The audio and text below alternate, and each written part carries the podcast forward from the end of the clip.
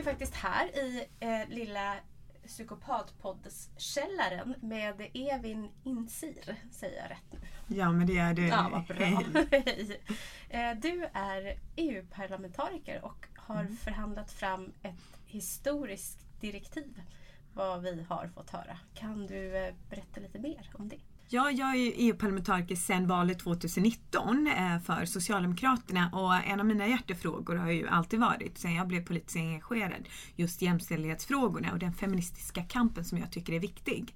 Så under förra året så var jag tillsammans med eh, eh, representanter från andra partigrupper och jag var då representant för den socialdemokratiska europeiska gruppen för att förhandla fram en rapport som har sen, eh, som ligger till grund för ett direktiv nu som finns på bordet. Och rapporten krävde just hårdare tag mot könsbaserat våld i alla 27 medlemsländer i Europa. Så jag är jätteglad att eh, den 8 mars nu i år eh, så presenterade EU-kommissionen eh, två förslag. Det ena är ett direktiv i området, eh, mäns våld mot kvinnor och eh, våld i hemmet. Och det andra är faktiskt att göra, mm, göra hatbrott till ett EU-brott. Mm. Och där kön och könsidentitet då är, är en av grunderna. Men för att förklara lite för ett, ett, ett direktiv. Vad Mm. innebär ett EU-direktiv?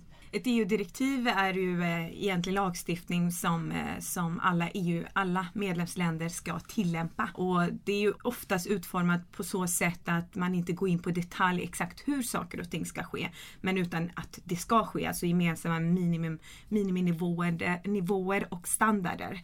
Så man kan ju alltid ha bättre än direktiven men de får inte vara sämre. Så direktiv och lag är inte samma sak då? Nej, utan det andra förslaget exempelvis om hatbrott. Eh, det innebär att det blir ett, en EU-lag i sig. Den läggs till som en, eh, som, eh, som en del av EUs brottskatalog. Då blir den direkt tillämplig då för alla medlemsstater. Eh, Men den kräver enhällighet i Europeiska rådet, alltså, eller ministerrådet, alltså där regeringscheferna sitter eller de ministrarna som är ansvariga för frågan. Medan direktiv eh, kräver oftast eh, en vanlig förfarande som egentligen innebär eh, enkel majoritet eller kvalificerad majoritet. Så det är lite skillnad också i hur de tas. Mm. Spännande.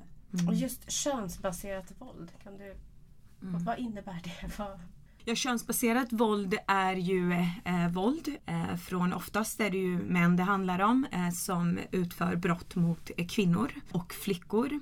Eh, men, just könsbaserat våld är också en större benämning. Det är egentligen det är våldet som är en konsekvens av det patriarkala samhället som vi även i Sverige fortfarande lever i. Ett kön utför brott mot ett annat kön eh, eller någon annan med en annan könstillhörighet så man kan säga att det är, om, jag, man vänder på det, Mm. om jag som kvinna utför ett brott mot en man bara för att han är man Mm. eh, och innehar vissa egenskaper. Hur liksom...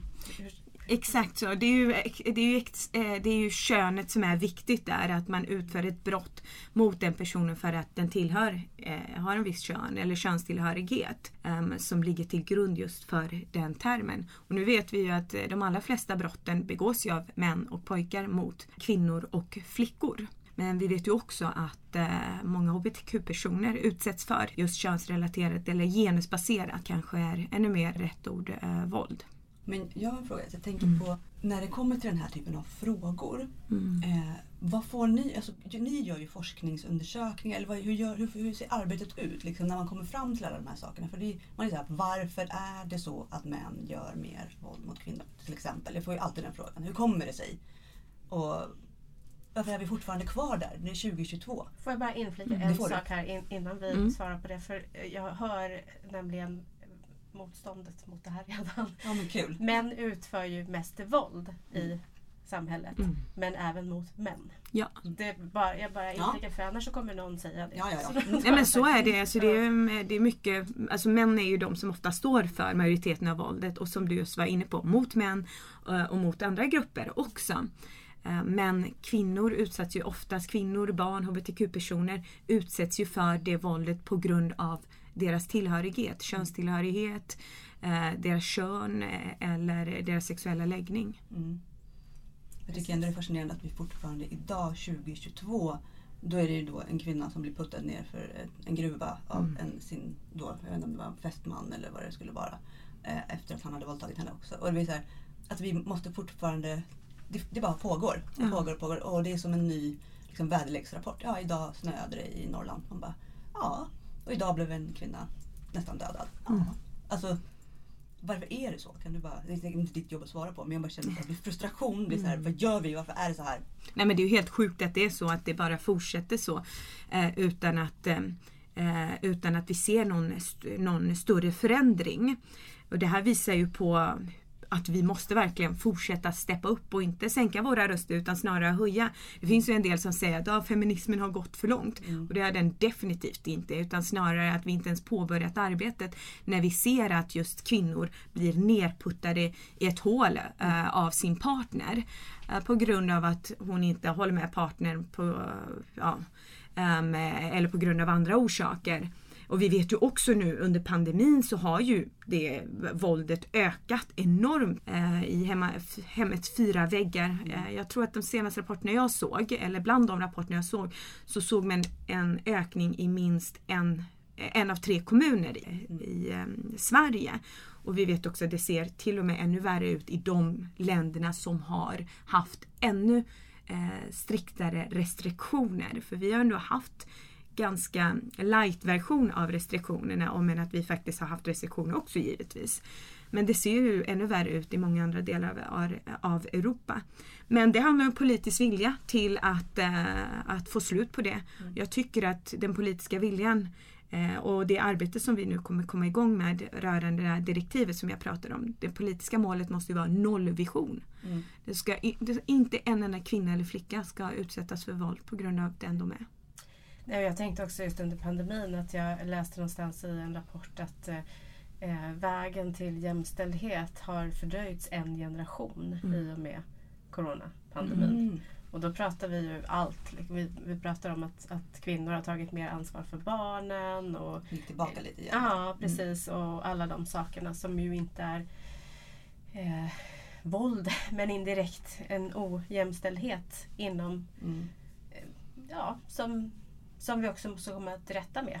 Det är ju hela biten som vi behöver ha. Men jag har en fråga. Jag Mm. tänker så här, hur, när du känner på temperaturen när du är nere till exempel i Europaparlamentet, när du går där bland alla de här människorna. Hur känns, hur känns stämningen där? Är känner man att okej, men vi börjar liksom ana att folk vill verkligen jobba mer med de här frågorna? Eller känns det som att det är lite samma som vi har haft de senaste 15 åren? Märker man någon liksom, den här lilla jag inte, känslan man har när man går in i ett rum där? Först och främst bara när det gäller just eh, våldet. Vi pratar ofta om det fysiska våldet men det finns ju också det ekonomiska, det finns eh, det psykiska och allt det hänger ihop och som du var inne på. Eh, där just att eh, när vi ser att ojämlikhet ökar, när fattigdomen ökar så ser vi också att våldet ökar. Eh, speciellt mot kvinnor, flickor, hbtq-personer och andra eh, grupper i samhället. Mm, Och situationen i, i Europaparlamentet i och med, nu är det min första mandatperiod så det ser lite olika ut under den här mandatperioden. Förra mandatperioden har jag blivit tillsagd av mina kollegor från andra eh, länder som gör kanske sin andra eller tredje mandatperiod. Men då berättade de att det var lite enklare. Det var en stor utmaning då också men det var lite enklare då. Och vad som är skillnaden är ju att de högerextrema krafterna har växt sig än starkare. Högerextrema, högernationalister och högerkonservativa. Och där är jag också väldigt besviken på just att de här traditionella konservativa partierna i vissa frågor faktiskt gaddat ihop sig med högerkonservativa högernationalister. Inte allra minst när det kommer till frågor som, är, eh, som handlar om SRHR, alltså sexuell reproduktiv hälsa och rättigheter. Det är en enorm fight varje gång vi ska diskutera det. Mm. Jag berättade ju eh, innan du kom ner här om 2004 när jag var nere och dokumenterade i Chile eh, aborträttigheterna. Där det är ju strikt noll, nolltolerans. Det är så fruktansvärt. Människor blir våldtagna, tvingas föda barn. Eh, de blir, eh, barnmorskorna som utför aborter blir fängslade och så vidare. Och då hade jag ju diskussioner i parlamentet om det här och fick ju då höra att det fanns en rädsla för att ens ta upp den här frågan för att man var rädd att det skulle tippa åt fel håll då. Nu är inte Chile EU, det är inte det, men nu, nu pratar vi liksom ur en... Jag tittade ju också på en europeisk nivå, hur ser det ut? Och man tittade tillbaka på när vi svenskor åkte till Polen för att göra aborter och, Ja. och hur, hur pendeln liksom svänger. När man Eh, inte vågar liksom ta fighten. Nej. Man är rädd att man ska förlora om man ensam då som land ställer upp för det. Att det blir värre Ja. än... mm. Men ni har vågat. Ja, alltså i vissa medlemsstater på nationell nivå så den kampen du beskriver som bedrevs i Chile ehm, och som bedrivs i många delar av världen den finns ju även i, på europeisk nivå. Speciellt på medlemsstats, alltså på landnivå. Vi vet ju i Polen exempel ett sånt där praktexempel. Under 60-70-talet åkte svenska kvinnor för att, till Polen för att få tillgång till abort. Idag åker ju polska, tvingas polska kvinnor och flickor ta sig hit för att få tillgång till abort. Så de här, den här kampen som, som, eh, eller de här rättigheterna som vi idag tar för givet är ju inte att ta för givet. För kommer det en viss typ av ideologi, viss typ av män som det oftast handlar om och viss typ av åsikter till makten, ja då kan vi säga bye bye till de här rättigheterna som generationer innan oss faktiskt har tagit kampen för och vunnit. Och det är ju hemskt att man då backar tillbaka. Ja, har panik på den tanken. mm. Men det är så viktigt att man säger det för att det är ju eh, varje generation kan, kan inte ta, ta det här för givet och det ska ju kunna tas för givet. Mm. Jag menar det är ju ändå inte så himla länge sedan vi kvinnor fick rösträtt i Sverige till exempel. Vi har inte haft och och då, då, då förstår jag det som vi pratade om förut att man tänker att då Sverige har kommit så långt och, och feminismen har gått för långt. Nej, den, precis som du säger, jag vill bara understryka det. Det har bara börjat. Ja, och just det här att det kan väldigt snabbt gå över som du säger. Om då vi har- får ett felaktigt, eller felaktigt om man ska säga, ett parti då som verkligen inte vill jobba för, för kvinnors rätt eller för jämställdhet. Utan då är vi ju rökta igen. Då Mm. börjar vi om. Man blir ju jättestressad. Och jag kan känna, jag har ju alltid varit väldigt ointresserad av politik. Det ska jag inte sticka under stol med. Men sen liksom, som jag blev mer vuxen har jag verkligen känt att men det är ju svinviktigt att sätta sig in i det här. Och verkligen, verkligen höra på vad, vad vill alla egentligen? För det, jag har också märkt väldigt mycket, jag har fått mycket på DMs också på Instagram, att många skickar till mig. Det här sa de förra vändan när vi hade val. Då sa alla så här och det var dit dit. Och det var några som hade jättebra, det var liksom så här, gud nu kommer det bli förändring. Och så har det gått fyra år eller åtta år på vissa artiklar som jag skickade. Det har gått åtta år men det har inte hänt någonting. Jag så här, varför tar det så lång tid och varför kan det då inte, när man pratar om massa saker under just den här tiden innan valet, Mm. vad man vill och allt det där. Det här, vi vill ju bara att det ska hjälpa oss. Varför händer det liksom ingenting? Jag tycker det är jätteviktigt att, från, att vara på oss politiker på EU-nivå men också på nationell, regional och på lokal nivå och för att säkerställa att också alla partier och alla politiker lever upp till eh, de, de eh, lufterna som man eh, utgav eh, och gör det under valrörelser. Sen är det ju så att för att beslut ska gå igenom så krävs det en majoritet för de besluten. Och ibland blir det ju svårt när man inte har en egen majoritet som Ja. parti att driva igenom det. Så det, vilket parti man verkligen röstar på spelar ju stor roll. Och sen att ha ögonen på de partierna. Sen så vill jag ju givetvis som partipolitiskt aktiv uppmana till partipolitiskt engagemang. För ett sätt är att driva på och trycka på politikerna. Men ett annat sätt är att ta steget in att faktiskt ta frågan i sina händer och em, gå in i de plattformen där eh, förändring konkret kan ske. Om man tänker, om man pratar lite om, om dig då som person. Mm. Liksom din bakgrund och hur du ramlade in. För det är också lite intressant. För det, ibland kan det ju vara så här, men politiker är ju inga, de är inga människor, de är som robotar och de springer runt. Och nu vill man liksom veta lite, vem, vem är du då?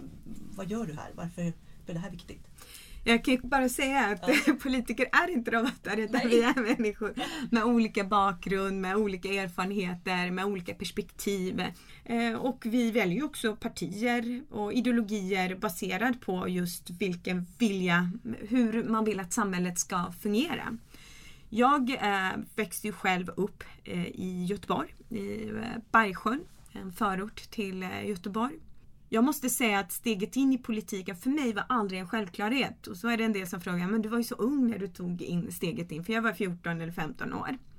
Och det var jag, men eh, det var aldrig en självklarhet. Jag hade turen att SSU, alltså Sossarnas ungdomsförbund, befann sig på min skola, hade en eh, kampanj. Kampanjens fokus var jämställdhet. Men det var också fokus på att ja, man skulle få testa på sociala aktiviteter som exempelvis rida. Och då kände jag faktiskt att ah, sådana som mig kan ju inte vara med och påverka politiken. Varför ska jag ta steget in? Men i och med de sociala aktiviteterna så tänkte jag ah, jag går, jag går in på grund av det. Men just det sociala ledde ju till att jag fick testa på partipolitiken på ungdomsnivå. Och när jag då kom dit med eh, ett gäng kompisar så insåg jag personligen att jag har hamnat rätt. Mm. Och sådana som mig kan faktiskt vara med och påverka. Inte bara lyssna det till men också kunna få positioner och möjlighet att direkt eh, vara med och förändra. Och det ledde till att jag valde att stanna kvar i politiken. Så jag gick in på grund av en orsak men jag stannade kvar på grund av en helt annan orsak. Och jag kände också att jag hade hamnat rätt partimässigt också. Så att eh, man ska inte vara rädd för att ta steget in, testa på och tycker man att man hamnat fel så kan man ju alltid byta till ett parti som man tror är närmre eh, ens världssyn eller samhällssyn.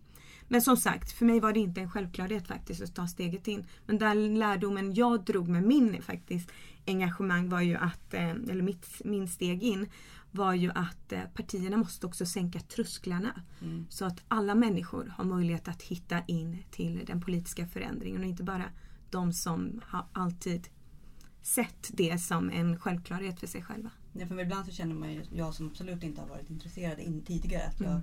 jag identifierar mig aldrig med politiker. Just för att man känner att de inte är människor. Mm. Men då var jag lite glad när ni hörde till oss och bara så här, men vi vill ha ett samtal och bara prata. Jag bara, Gud vad bra! För det är det man, man vill liksom bara mm. prata och se vad är de här människorna bakom allt de säger. Mm. För det, är också, det blir lite ibland så fyrkantigt och man känner att vad hjärtat och nu ska inte klappa det är, ju, det är ju därför som, jag just, som vi kör podden ihop. För att mm. Själv har jag ju hängt på Almedalsveckan, ja. på låset jämt och intervjuat politiker och har en helt annan syn på det. Ja. Så därför får vi, det, det, är därför vi mixar frågorna så bra. Men jag, jag, vill bara säga också att vi, alltså, vår podd är ju helt partipolitiskt eh, obunden och så. Mm. så. Men jag tänker att alla partier borde väl ändå vilja kämpa för jämställdhet. Eller i alla fall att man inte får göra någon illa på grund av dess kön. Och så vet jag att det inte är men jag tänker att det borde väl ska jag svära igen? Ja, jag, man, vara, en självklarhet oavsett vart du är. Och sen, sen vet vi ju att, att uh, högerkonservativa vindar och så vidare och så vidare. Och, uh, uh, vilket ju är väldigt obehagligt tycker jag. Mm. Nej, jag tycker också att eh, givetvis att eh, det borde vi borde kunna ha, ha någon typ av konsensus kring de här frågorna. Och jag tror att ställer man frågorna till alla så kommer alla säga att jag är för jämställdhet, jag är för kvinnors rättigheter, jag är för flickors rättigheter. Sen när man kollar lite närmre på men hur röstade de då? Och då helt plötsligt så inser man att ja, men vad är det för rättigheter man pratar om? Det finns vissa som just tycker att men, aborträtten är inte och bör inte vara en mänsklig rättighet, vilket jag tycker är helt galet. För det är kvinnans kropp, flickans kropp det handlar om. Det är ingen annan än den personen som ska eh, bestämma över sin kropp. Men eh, olika människor har olika syn på det. Särskilt inte en gubbe tycker jag. Ja. Det är så skönt, jag får uttala mig hur jag vill. Jag är ja. politiker. Nej så är det. Det håller jag helt med om så jag kan understryka det du sa. Exakt. Nej, men, och det är väl det som jag tror många också kanske inte tänker i det långa loppet. Vad liksom deras säga, vad de röstar på, vad det betyder i slutändan. Vad politikerna där längst borta, vad, vad det innebär. Man kanske inte tänker på vad, vad, vad ty, tycker de här om abort. Utan man tänker mer på att nej men de kämpar för det här och det är hit eller dit. Och den frågan är viktig. Men sen när det kommer till de andra då hamnar de lite i skymundan. Man, de går inte ut och säger det kanske heller i, i partiet. Att nej, men vi vill inte att ni håller på med abort. Mm. Utan att man då liksom som som väljare då inte vet hela storyn om alla. Utan man tänker, ja men det ska nog vara så här, det här röstade min mamma på, det blir nog bra. Mm. Och så kör man. Eh, ja. Jag var ju på en skola nu i Örebro och då fick jag frågan om, ja, eh, om vart börjar man ifall eh, man ännu inte har bestämt sig för vilket parti man ska rösta på. Mm. Och mitt svar på det är ju egentligen, ta din hjärtefråga. Vart står du i den frågan och kolla var står partierna, de olika partierna i den frågan. Och hur har de röstat? Hur har de agerat hittills? Och så kan man börja därifrån mm. för att sen själv landa i vad, vilket parti håller man med om mest. För i slutändan så givetvis till och med jag som är medlem i ett parti eller valt att ta steget in i ett parti håller ju inte till 100% med mitt eget parti, allt och allting. Men jag känner att jag hamnat rätt värdegrundsmässigt och mångt och mycket håller med mitt parti givetvis. Och är med och driver på ehm, att mitt parti drar i den riktningen som jag vill med den värdegrunden som vi har gemensamt. Det är ju det som är eh, det viktiga. Men man behöver inte heller alltid känna att jag håller inte med om allting partierna står för. Det kommer man nog aldrig kunna hitta Nej, ett det parti känns där man som att gör. man kan. Nej. Nej, nej, nej. Man får ta det som passar bäst. Ja. Ja. Det är liksom i relationer, man, man kan inte få 100% det man... Ja men det är faktiskt en Christian om jätte... det? Inte det. Det var en jättefin liknelse faktiskt, Ja. att det är som en relation. För det är en relation man har. Ja. Men jag skulle vilja veta lite om eh, könsbaserat våld och det är ditt direktiv och sen så ska det då kunna bli, det blir en straffskala som kvinnofridskränkning när det kom. Det kommer jag inte ihåg vad det var men jag var med och var väldigt engagerad i, i kvinno och tjejjourer när jag Mm. var yngre och då hade vi den och det var en ny våldtäktslag och det var det ena med det femte. Men på, på vilket sätt skulle ett, om en man slår en kvinna, våldtar en kvinna Eh, hur skiljer det sig från hur det är idag? När det här går igenom. Först och främst så finns det ju olika syn runt om i eh, EU och medlemsstaterna på vad som är våldtäkt och vad som inte är. I vissa länder så ser man ju faktiskt det som att det där är inte våldtäkt om man är i en relation. Vilket är helt sjukt eh, kan vi tycka idag i Sverige. Det var inte en självklarhet i Sverige heller ehm, tidigare. Så att det, det gäller att steppa upp helt enkelt. Att se till att alla medlemsstater tar ansvar för kvinnor och flickors situation. Att eh, man får slut på det våldet som alla kvinnor och flickor utsätts för. Och då har eh, bland annat det här direktivet sätter miniminivåer eh, eh, på ett exempel är att man har exempelvis satt miniminivå på våldtäkt i medlemsstaterna där lägsta maxistraffet för våldtäkt ska vara minst åtta år och tio år beroende på hur brottet utfärdats. Mm, Det låter jättebra. Mm. Men hur, jag tänker då, men då när det här går igenom då, hur, hur liksom rent, precis som Linda sa, hur påverkar det, hur påverkar det oss i Sverige? Vad, vad kom, kommer det bli någon skillnad? Eller är det mer att tillsammans så går Europa lite mer framåt kring de här frågorna? Eller vad är det som Mm. händer? Men man måste ju analysera det. Förslaget är ju ganska nytt. Förhandlingarna har inte påbörjats. Och man ska kanske också, jag kanske också ska nämna det att det är ju främst tre institutioner som är väldigt viktiga. Fyra i och för sig om man räknar med EU-domstolen också som är en jätteviktig instans. Men det är ju EU-kommissionen som eh, ja, är eh, e EUs regering och sen är det ju Europeiska rådet där regeringscheferna sitter och ministrarna då i ministerrådet. Och sen är det Europaparlamentet. EU-kommissionen lägger ju fram ett förslag, det är det förslagsgivande. Parlamentet och rådet förhandlar sen fram förslaget gemensamt. De två ska vara överens för att det ska bli någonting av det. De är slutgiltiga. Exakt. Fattar. Så kommissionen är förslagsgivande och då implementerande organet. Ehm, eller ska säkerställa att det implementeras. Och sen är det ju också EU-domstolen är den som ska tolka ifall det blir konflikter om eh, hur tolkningar ska ske. Bland annat. Så att vi måste kolla på och se hur påverkar det, påverkar det svensk lagstiftning också. För det kan ju vara att vissa områden behöver man göra om svensk lagstiftning. Vissa områden så går det hand i hand. Exempelvis finns det förslag på samtyckeslagstiftning inom ramen för det här direktivet. Att alla medlemsstater ska införa en, någon typ av eh, samtyckeslagstiftning. Hur det ska se ut. Det är upp till medlemsstaterna. Så att eh, ja, det, det, det, återstår att se exakt hur det kommer påverka svensk lagstiftning också. Men givetvis ska det inte påverka negativt. Nej. Utan för oss är det ju jätteviktigt och för mig personligen eh, och som socialdemokrat eh, att det förbättrar, inte försämrar. Nej. Och såklart, det är ju ett, steg i riktning. Men det känns Ja. också som att det, det tar ju rätt lång tid. Då ska de där gubbarna längst bort i andra änden Mm. också hålla med om det här. Och, Fast det inte bara är gubbar va? nej, jag hoppas det. Är det kan du inte sitta där och bestämma? Det hade varit bra för dig känner jag. Det, Och oss pos- alla. det positiva här är att vad gäller direktivet då behöver man inte ha en enhällighet. Man behöver inte ha konsensus i Europeiska rådet då. Där medlemsstaterna sitter utan där är, krävs det annan typ av majoritet. På så sätt är det, skulle då Polen eller Ungern säga nej. Nu tar jag dem för att de är bland worst case ex- exempel men de är ju inte ensamma om för en förjävlig situation dessvärre. Mm. Men säger de nej så blir det inte ett nej för det. Nej. Däremot, det hatbrottet som jag nämnde i början, det krävs en enhällighet. I Europeiska rådet så säger en medlemsstat nej, ja men då blir det inte av. För det var ju mer ett lagförslag. Exakt. Ja. Det är att göra hatbrott till ett EU-brott. Mm. eh, inte ett direktiv då där medlemsstaterna ska tillämpa. Men att göra kvin- kvin- kvinnofridskränkning till ett EU-brott, det, det är inte på kartan. Man, från kommissionens sida så la, har man lagt fram just direktiv på mm, mäns våld mot kvinnor och eh, våld i hemmet. Och så har man lagt fram hatbrott då för att, som, att göra till ett EU-brott. Mm. Men inte vad gäller att göra könsbaserat våld till ett EU-brott. Eller, Oj.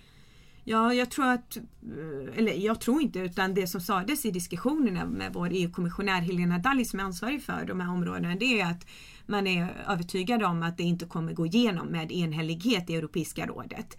Därför valde man direktivsvägen för att säkerställa att man på nationell nivå eh, möjliggör då lagstiftning som skyddar kvinnor och flickor. Mm. Skulle det då rent praktiskt, för att vi ska lära oss lite här, eh, om, om eh, vi har en rättegång i Sverige, vi har tingsrätt, vi har hovrätt, vi har Högsta domstolen. Skulle man kunna gå vidare till EU-domstolen då? I ett sånt fall? Eller hur funkar det? Eh, I vilket fall då? Ja, om ja, eh, könsbaserat våld, Ja. om det nu skulle bli en... Hur, hur, hur fungerar det? Hur, eller är det bara att det ska vara i varje medlemsstat? Eller när kan man gå vidare till EU-domstolen? Just Om det inte hålls. Liksom. Ja, direktivet är ju, ja, om det är så att man inte tillämpar exempelvis beslut på EU-nivå, Mm. då kan man dra länderna inför det som kallas för underlåtelseförfarande. Alltså eh, till, i EU-domstolen då, alltså man underlåter att implementera och respektera beslut som tas på EU-nivå. Så det kan man göra och det har skett i Eh, andra fall också. Man har också överträdelseförfaranden som innebär att eh, om man kränker exempelvis mänskliga fri och rättigheter då kan man också dras inför rätten. Så vi har ju en del överträdelseförfaranden också mot, inte allra minst Ungern och Polen. Vad gäller just hbtq-rättigheter, vad gäller korruption, eh, vad gäller attackerna på media, mediefriheten och också politiseringen av rättsväsendet som man faktiskt ser. Sen en positiv grej också som har varit är att sen januari 2021 så har vi eh, något som kallas för rättsstatsmekanism. Jättefint namn. Men det innebär att man ska kunna strypa ekonomiskt stöd till det jag kallar för skurkstater. Alltså Mm. stater som kränker mänskliga rättigheter. Som kränker demokratin och rättsstatens principer. Och då innebär det att använder man pengarna till att nedmontera demokratin och attackera mänskliga rättigheter, ja, då ska man också från EUs håll kunna strypa det ekonomiska stödet till de länderna. Och nu har faktiskt eh, EU-kommissionen, e som då är ansvarig för implementeringen och processerna kring det här, har påbörjat ett, en sådan process mot Ungern med anledning av eh, korruptionen som finns i landet. Och att man misstänker att EU-pengar har använts i korruptionssyfte. Mm. Fint. Men jag tänker på Ryssland då. Nu kanske vi inte pratar om Ryssland idag. Men jag tänker bara... Vi ska inte prata så De mycket om är det. Men, inte men, EU. men de är inte, det är inte därför, det är därför man inte kan göra någonting. För att de är utanför allt det här. Liksom. Ja, de är ju inte medlemmar i Europeiska Nej. unionen. Men däremot så har vi andra sätt att eh, markera mot Ryssland. I och med Rysslands nu folkrättsvidriga invasion i Ukraina. Där vi också ser får hjärtskärande information om att eh, folk givetvis mördas. Eh, men vi ser också sexuellt våld eh, som är ett vidrigt fenomen. Ursäkta att jag svär men det är ju verkligen ett vidrigt fenomen som man ser i krig efter krig. Mot kvinnor, mot flickor, mot barn. Och, där är så, och, ett, och krigsbrott som faktiskt pågår just nu i landet. Från EUs sida så har, ju, har, man jobba, har man agerat enhälligt att rikta, genom att rikta gemensamma sanktioner mot Ryssland för att få slut på blodbadet som Putin har startat. Och det är jätteviktigt, just den här enhälligheten. eh, För att få Putin att förstå att han kan inte hålla på på det här sättet. Utan han måste dra sig tillbaka, han måste börja respektera internationell rätt. Mm. Nu kommer vi in på, på en annan detalj för mig. Jag måste bara ta upp den. Jag tycker Mm. att det är så... Jag kan inte hitta rätt ord för det, men just det här sexuella våldet i krig. Mm. Jag kan inte förstå det. Jag vet att jag bara tittade på en, en eh, fantastiskt bra dokumentärfilm i Kongo. eh, Det här eh, Panzi-sjukhuset, är det Kongo? Jag säger pass. Jag, Alltså jag, jag, nu- som Mugabe. Ja. Jag blir så upprörd så jag kommer inte ihåg saker. Men, Mm. men när det har könsstympning och våldtäkter och allting sånt och i krig.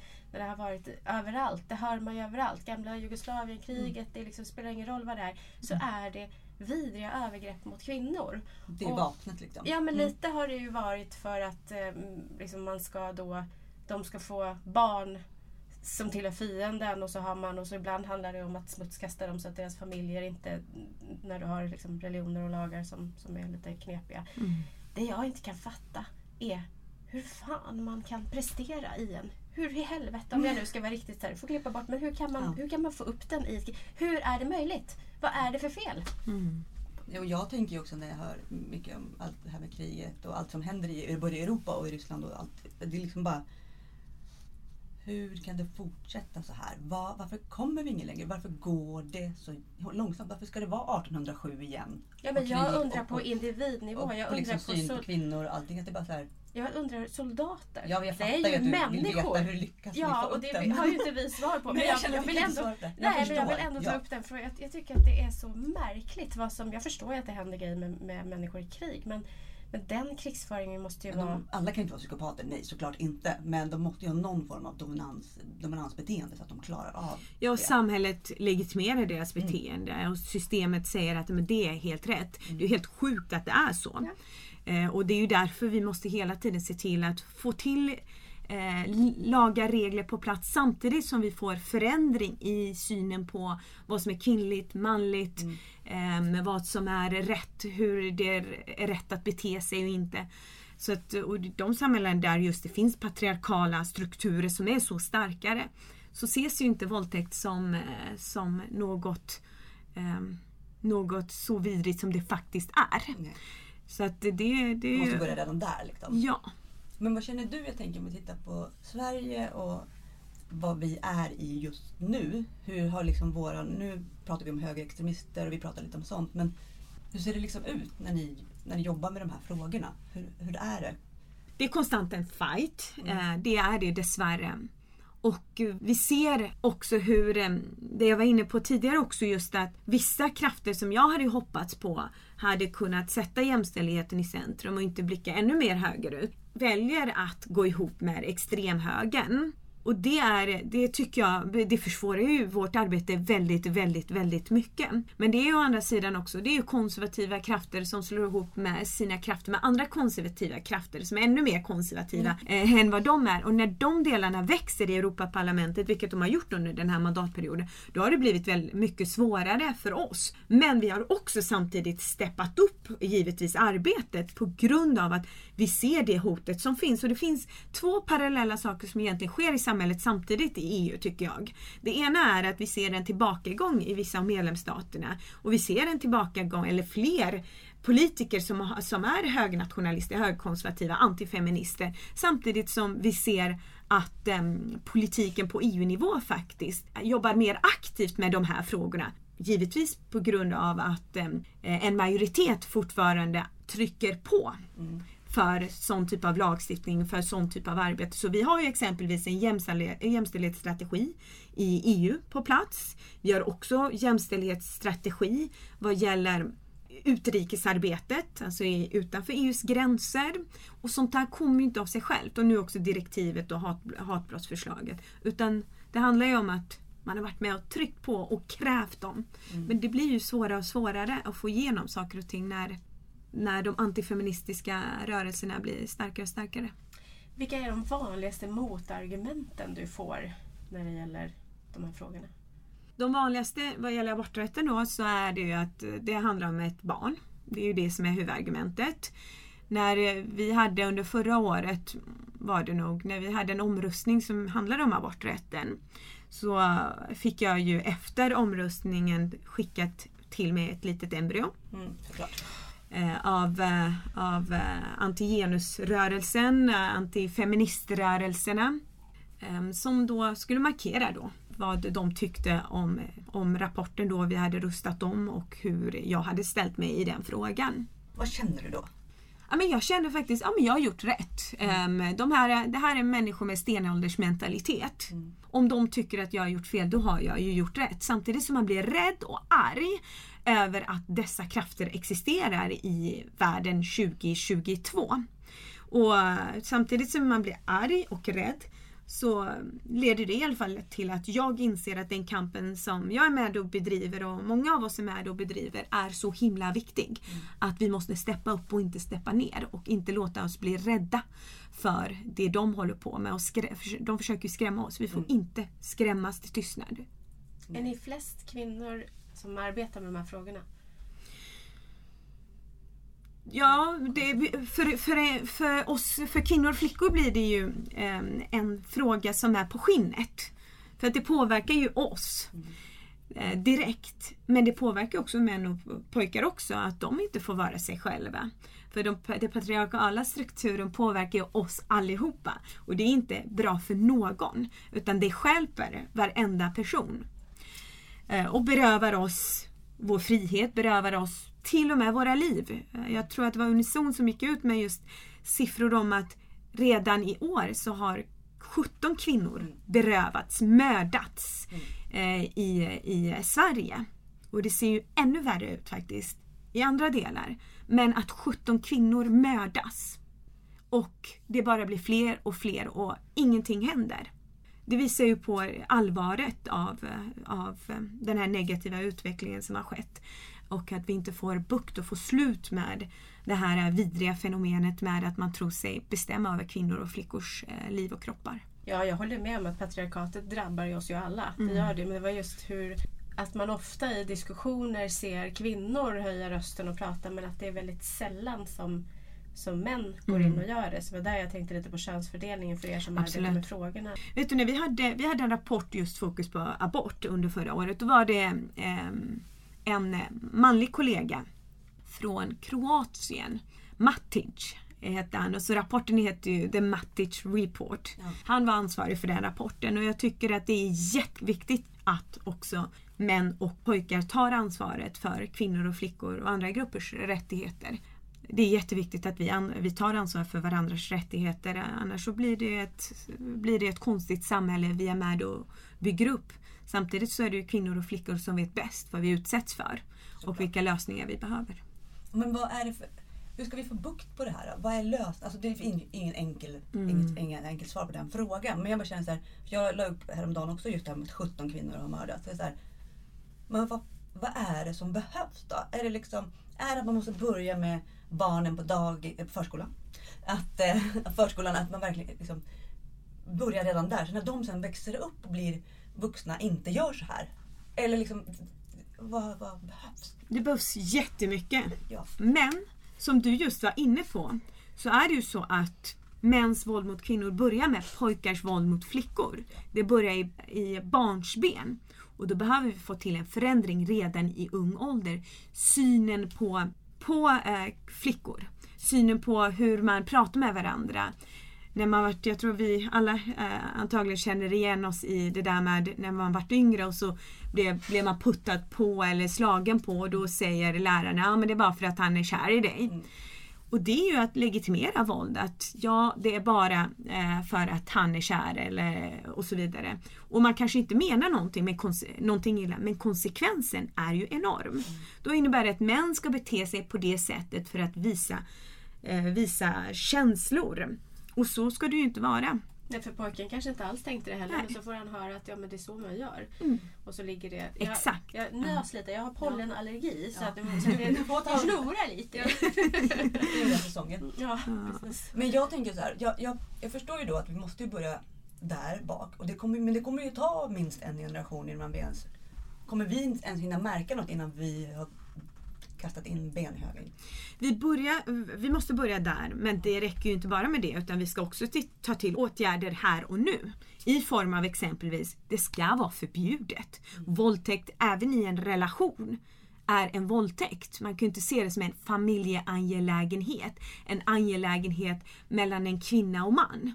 Utan, och det ska vara förbjudet i hela Europeiska unionen. Mm den, och med det också ändra synen på vad som är våld och vad som inte är våld och vad som är okej och vad som inte är okej och vad som är så kallad manligt, kvinnligt och så vidare. Eh, jag blir ju själv provocerad när man oftast pratar just om de termerna. Eh, utan vi ska ju se till att människor får vara sig själva. Mm. Det ska inte vara så att jag, ja men du, du var ju inne på just det här med att eh, vissa pojkar kanske inte har tänkt att, Eh, att man visar kärlek genom att slå. Men när man blir tillsagd eh, att det är så man gör, då ställer man sig i, eh, då påverkar det ju en och då blir man en del av den strukturen att ah, det är så jag visar känslor. Mm. Och också på vuxennivå måste du få, få se ett slut att det inte är acceptabelt för att du är en man att du kan beröva en kvinnas liv utan konsekvenser eller be, beröva hennes frihet utan konsekvenser. Så vi behöver ju väldigt många åtgärder. Sen behöver vi också stöd till de som blir utsatta för det här. Mm. Och stödet till samhället oavsett vilket medlemsland i EU man tittar på är ju väldigt frånvarande skulle jag vilja säga. Ja, vi har ju ett rättssystem som man ändå måste, liksom, bortom allt rimligt tvivel ska det vara, men det är ju det vet ju jag som har jobbat med de här frågorna att liksom många unga kvinnor orkar inte ens anmäla för att man vill inte gå igenom och det är fortfarande, än idag ifrågasätts det om du hade paljettrosor på dig. Mm. Om du då hade det, ville du då ändå inte ligga? Eller visste han inte om att du sov? Eller och det, ju, det ju, måste ju vara en attitydsförändring. Jag, jag, vet inte hur man ska kunna göra det. För i ett, som jag säger, ett rättssamhälle där det ska vara bortom allt rimligt tvivel och så har du två personer. Det blir så svårt i praktiken. Och det tycker jag är så fruktansvärt. Mm. Nej men vet du att om du drar någon inför rätta att du har minimal chans att få personen dömd och att du kommer bli den som blir utsatt. Ja då säger det sig självt vilket samhälle man har och det säger sig självt också hur stor benägenheten till att våga anmäla kommer vara. Eh, så att vi måste ju få helhetsgrepp om frågan. Men hur, jag tänker på det, jag pratar med så himla mycket kvinnor Mm. varje dag i det här kontot. Och det är ju alltså det är så en liten procent som lyckas få igenom domar, som lyckas få förövaren ens fälld och att han, är, att han oftast får fängelse. Alltså att bara att komma dit. Det är liksom sån här liten procent. Och då blir det så här, då, på något sätt så säger ju samhället till oss allihopa att det ni blir utsatta för det är inte tillräckligt värt att liksom, de här förövarna kommer inte hamna i fängelse för det här. Ni behöver ha så mycket mer bevis. Och det är så här, men hur ska vi göra? Vi kan inte vara hemliga agenter och filma och fota. Och liksom, vi kan inte, alltså det, det kommer inte kunna bli på kanske ett annat sätt. Visst, vi kanske kan bli lite bättre på att samla bevis. Men är det det det ska handla om? Vad vi som brottsoffer samlar för bevis? Snarare än att, vad de gör. Alltså hur man ska kunna få bukt på det där. Med just samtyckeslagstiftningen så har man ju vänt det just att, eh, att den andra personen ska kunna bevisa att den inte heller, eller att den har eh, bett om samtycke. Um, och det har ju lett till att fler i alla fall vågar ta steget och det har också lett till fler fällande domar så vi behöver ju fortsätta arbeta åt det hållet. Men det är fortfarande väldigt stor, dels väldigt eh, stora antal domar som inte leder för, till fällande dom. Ja. Sen är det också viktigt givetvis i ett rättssamhälle att man kan bevisa. Mm. Men så som det är nu så krävs det ju enligt min mening i alla fall enormt mycket från en kvinnas sida. Ehm, och så kan det ju inte vara utan kvinnan och flickan som utsätts eller barnet som utsätts måste få stöd i det arbetet också. Inte redan från början um, ses som icke trovärdiga som en del faktiskt utsätts, en hel del kvinnor, flickor och barn utsätts för. Och när man går in och ska anmäla och det tas med en klackspark, ja då blir det ju inte så att man nästa gång kanske vågar anmäla. Dessutom också så tror jag att det är, eh, ja, men det, det är viktigt att få helhetsgrepp helt enkelt om just, eh, just frågan. För vi har ju väldiga problem, eller Mm. vi har väldiga problem, men vi brukar ju få väldigt mycket frågor om psykisk misshandel. Ja, Just det- de bitarna. För den, den förstör ju på så lång sikt för en person. Alltså, som jag kan utgå från mig själv och jag vet att det fysiska våldet det var ju fruktansvärt. Men det är det psykiska våldet som fortfarande än idag, 8-9 år senare, påverkar mig. Och liksom i den jag är. Och, Mm. Och jag, vi kan ju säga, det kan vi dra in för det har vi varit öppna med, att vi har ju båda anmält vår förövare. Ja. Och du Vi hade ju samma förövare. Ja, och du hade ju mycket mer att komma med. Jag, jag tyckte det räckte med den skiten jag fick utstå. Liksom. Mm. Och det lades ju bara ner. Mm. Och där handlar det också om rena stölder från mig och ekonomiska bedrägerier, misshandel och jag menar du hade ju mycket mer ja, det än så. olika hot. Det var Och massor. det, fan- det, det går liksom inte ens vidare och då Nej, kan och man vi ju är ändå undra. två personer som också har träffat samma förövare. Vi kände inte varandra innan. Alltså, men ändå, så, det, det krävs så mycket. Det är väl det du också pratade om. Det krävs för, hur ska de kunna ändra på det där? För jag tror, för, förlåt att jag här, men jag tror hade det varit en man som Mm. hade anmält mot en annan man, om, om det inte hade varit förhållandet kvinna-man, så tror jag att de brotten som han utsatte mig och dig för Mm. hade gått vidare till åtal. Jag är övertygad om det. Mm. Ja det tror jag också faktiskt. Utan att eh, veta exakt eh, siffror och så. Men, nej, men det man behöver göra är också faktiskt utbilda personer inom räs- eh, rättsväsendet. Domare, advokater, åklagare i just eh, dessa Poliser. frågor. Polis, exakt. Eh, För oftast är det ju redan där det, eh, det tar stopp. Och vi vet ju att mörkertalet, alltså de som inte anmäler eller vågar eller vill på grund av olika anledningar, är enorm. Samtidigt som de som anmäler så är det bara en liten procent som, som, får, som leder till fällande dom. Så det, jag, jag är helt övertygad om just att kunskaps, eh, man behöver höja kunskapen också och det behöver man göra igår. Mm. För att säkerställa att man inte ställer högre krav på kvinnor, flickor och barn eh, än vad man ställer i eh, andra fall. Mm. Men jag tycker ett viktigt steg har ju varit samtyckeslagstiftningen. Ehm, Och jag tycker också nu att vi måste gå vidare och säkerställa att eh, samtycke inte ska kunna, gå, kunna köpas i och med prostitutionen. Nej. Det är så en del som, ehm, inte alla minst Paolo Roberto som tycker att uppenbarligen att man ska kunna köpa samtycke. Det tycker jag också vi måste, vi måste gå vidare och ut, utöka Men samtyckeslagstiftningen. det måste ju vara en utmaning inom, inom EU. Jag tänker Ja. även liksom Tyskland som ändå är ett modernt land på många sätt men med sina bordeller och hela... Alltså det är ju helt vansinnigt. Mm. Jag gillar ju Berlin annars men jag mår, där finns inte lika... Man i man mår dåligt, jag blir liksom. förbannad. Mm. Det det är faktiskt en fråga som vi inte är så överens om med likasinnade i vanliga fall. För en del som ser, som, ser prostitutionen som att det är ett val. Mm. Eller att man ska reglera för då har man kontroll över det. Medan vi har ju en helt annan syn på vi, majoriteten av oss svenskar. Ska inte säga vi för att Nej. det är inte hela samhället dessvärre. Um, där, där det handlar om våld och ingenting annat. Och där det handlar om allt ifrån psykiskt, fysiskt, psykiskt, ekonomiskt, socialt, all typ av våld paketerat. Men sen var det, jag, det var, jag tror det var, det var Karin Kajan som skrev, eller var någon av dem på Instagram som skrev liksom att om det inte finns, nej det var Paulina. Mm. Paulina hon skrev om det inte finns en efterfrågan Mm. så har vi ju liksom löst problemet. Ja. Så att där någonstans också, va, ja. Men det hänger, måste ju hänga på en fostran att tro att eh, jag som man har, måste få utlopp för min sexualitet. Och jag det- som man vill kissa på dig. Ja men, Alltså, men, också, fan, men vissa är, vi, man får ju höra det här, men tänk Mm. de som sitter i rullstol och är fula. Och jag tänker så här, ja det finns det ju av alla kön. Sen vill jag inte säga att en människa är ful för det är taskigt. Men, men det är liksom, men han är så tjock och, och han kan inte få någon annanstans.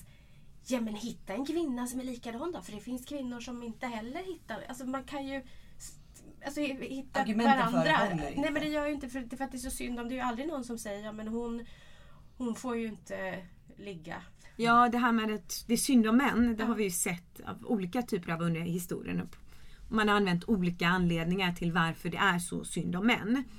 Och det, det måste vi få slut på, eh, självklart. För att det är ju en av de, de sakerna som ligger till grund också för just det här tankesättet att man kan ta för sig ta, utan att ta hänsyn till en annan människa. Eh, och det ligger också, återigen, det är ju djupt inrotad i samhällsstrukturerna. Och jag har nämnt just patriarkala samhället ett par gånger men det är en del av just den strukturen. Eh, det samhället och som behöver då krossas för att vi ska komma bort ifrån det. Vi ska säkerställa att varje människa, kvinna, flicka, barn, man, eh, trans, Ehm, vem du än är, vilken sexuell läggning du har, könstillhörighet, hur du identifierar sig ska inte spela någon roll utan du ska bli respekterad för den du är. Ingen annan ska tro att de kan beröva dig dina rättigheter, rätten till din kropp ehm, och utnyttja din utsatthet. Nej, för det, det tänkte jag, jag måste vara försiktig med när jag pratar här rullstol bara med Ja, jag vet, jag kan ta bort variationer och hela... Ja, men det kan du ha med för det är diskussion. För jag har Ja. hört diskussioner, jag har hört folk säga så men tänk en man som sitter, ja, tänk en kvinna som gör det då. då. Men de, det, det otäcka i det är ju att kvinnor som har funktionsvariationer blir ju i högre grad utsatta för sexuella övergrepp Mm. också.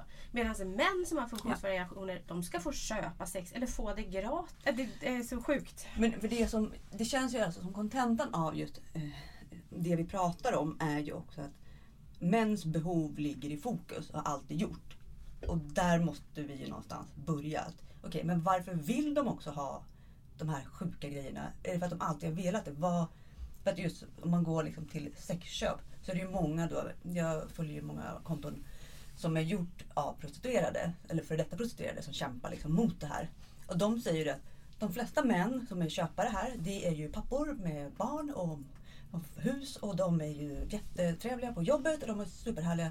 Och sen kommer de hit och de ska strypa mig samtidigt som de ska kissa på mig. Och, alltså det blir så, och då säger de att de inte får det av sina tjejer där hemma. Alltså, vad fan? Ursäkta att jag svär. Mm, Men det är så här, Äntligen gör det också. ja, ja, men det blir Det liksom har jag alltid också gjort. det är så sjukt att det... För då blir det som att...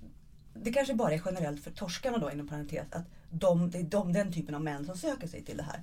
Men de verkar ju uppenbarligen vara ganska många. Det är ju alla. Det finns ju ingen... Det går Ja, inte hela den här diskussionen om porren exempelvis är ju en del av det också. Mm. Där man nu ser, nu det är ju inte något nytt, men där många unga killar just eh, är avtrubbade, använder sig av hårda tag mot sin kärlekspartner och, eh, och det har blivit normaliserad i och med just den bilden av hur en sexuell relation ska gå till. Mm. Så det är, ju, det är ju jättesjukt och det är ju, jag tror att det har med en hel del saker att göra. En sak är ju just det här makt. Mm. Det handlar om makt i en relation.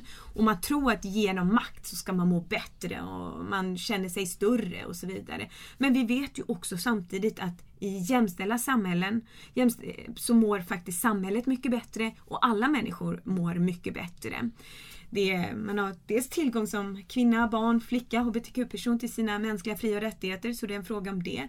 Men det är också en fråga om att eh, samhället får ta tillvara på all potential som finns i alla individer i samhället. Och att inte vissa eh, skälps stjälps och vissa trycks ner till förmån för andra. Det är så att tänka mig, det är ju faktiskt filmade övergrepp många grejer. Det är riktiga människor. Mm. Och det tappar man. Men jag tänker väl som en, om det är en man som lyssnar på det här som, som en liten varningsflagg. Porrimpotens är ju ett ganska eh, ett begrepp som finns. Därför att man har sett så Man mycket. mycket. Så nej, men man har sett så mycket sjukt. Det blir liksom så sjukt så du kan inte ha vanligt sex med en vanlig kvinna. För du, du tappar. För Mm, i tidig ålder så Ja. har du sett så mycket grejer så att du liksom tappar hela.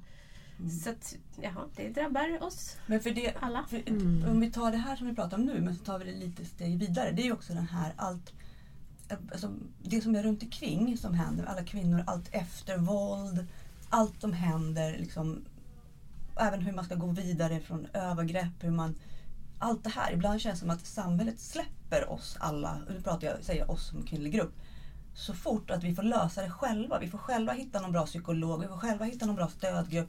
De kommer till kontot som, Instagramkontot som vi har och, och bara säger vad ska jag göra? Ja. Alltså det är liksom som att man det finns ingen institution som bara säger nu måste vi hjälpa alla kvinnor, kvinnor som grupp. Vad kan de råka ut för? Jo, de kan råka ut för våldtäkter, de kan råka ut för den här misshandeln i hemmet, ekonomiskt våld.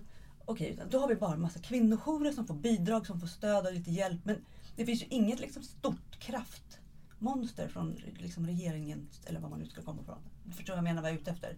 Jag förstår vad, vad du är ute efter. Jag tycker att just det här direktivet exempelvis Mm. som nu ehm, är på EU-nivå. Där inkluderas ju också både förebyggande arbete men och sen förslag på krav om lagstiftning och sen också just det stödet.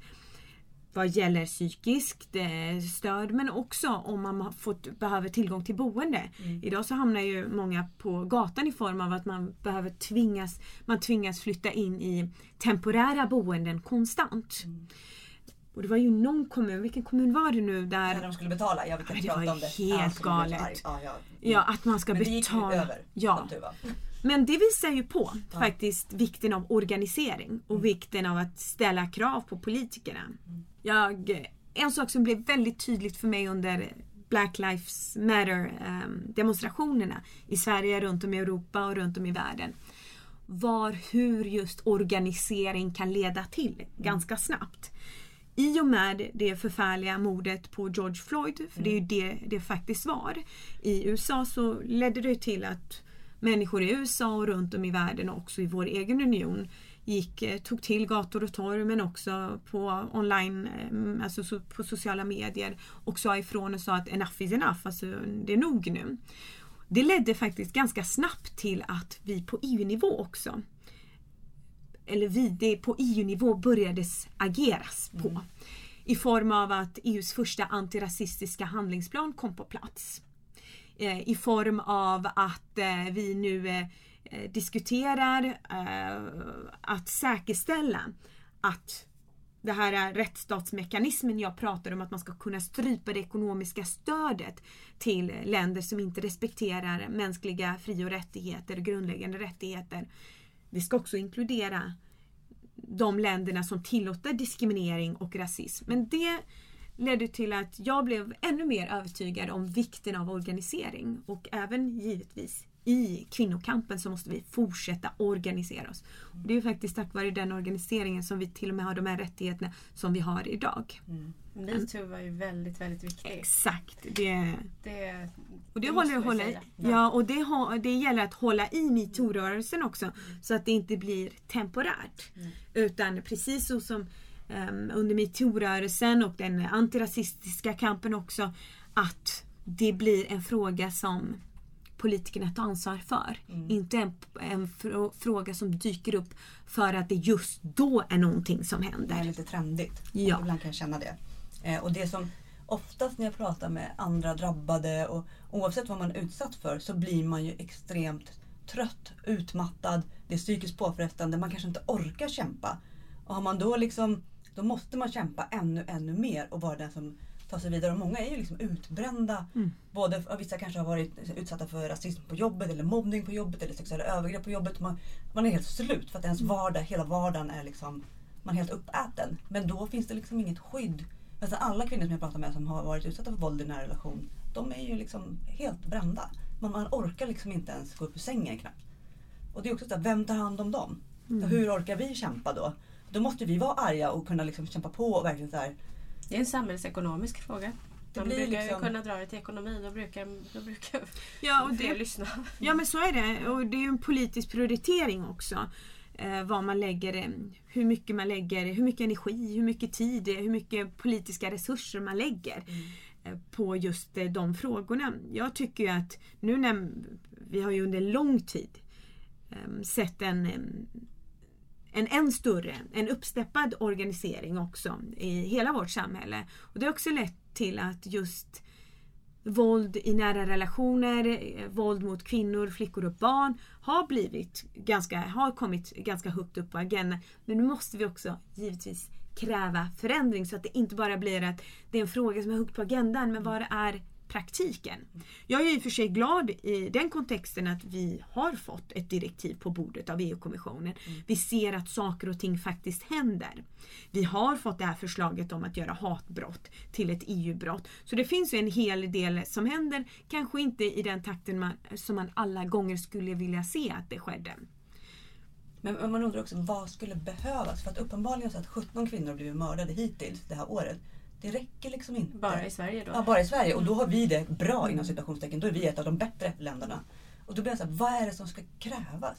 Ska vi, ska vi behöva liksom att någon följer med och smygfilmar en kvinna som blir ihjälslagen? Och att man då kan lägga upp det online. Och, och då får vi... Alltså det är så här, Mm. vi vet ju att de dör. Och vi vet ju att folk blir liksom utsatta för hemska övergrepp. Men Ja, jag tycker vi fortsätter organisera oss och gå armkrok Mm. eh, och inte ge upp. Och Jag brukar också när jag blir som mest frustrerad tänka Okej Evin, försök se de positiva delarna också. Den positiva förändring som ändå kan ha skett. Och på så sätt hitta kraft i det för att fortsätta kampen vidare. Att inte tappa. För det värsta som kan hända det är att vi får slut på energi. Men när vissa av oss får slut på energi på grund av all den utsattheten så gäller det att vi andra också fortsätter och sen att vi helt enkelt går i armkrok. Ge, och det tror jag ändå leder till att man ger varandra energi i den här kampen. Och också ta sig in i partierna och, mm, inifrån också att våga göra förändring för den som vill ta, eh, bli partipolitiskt aktiv.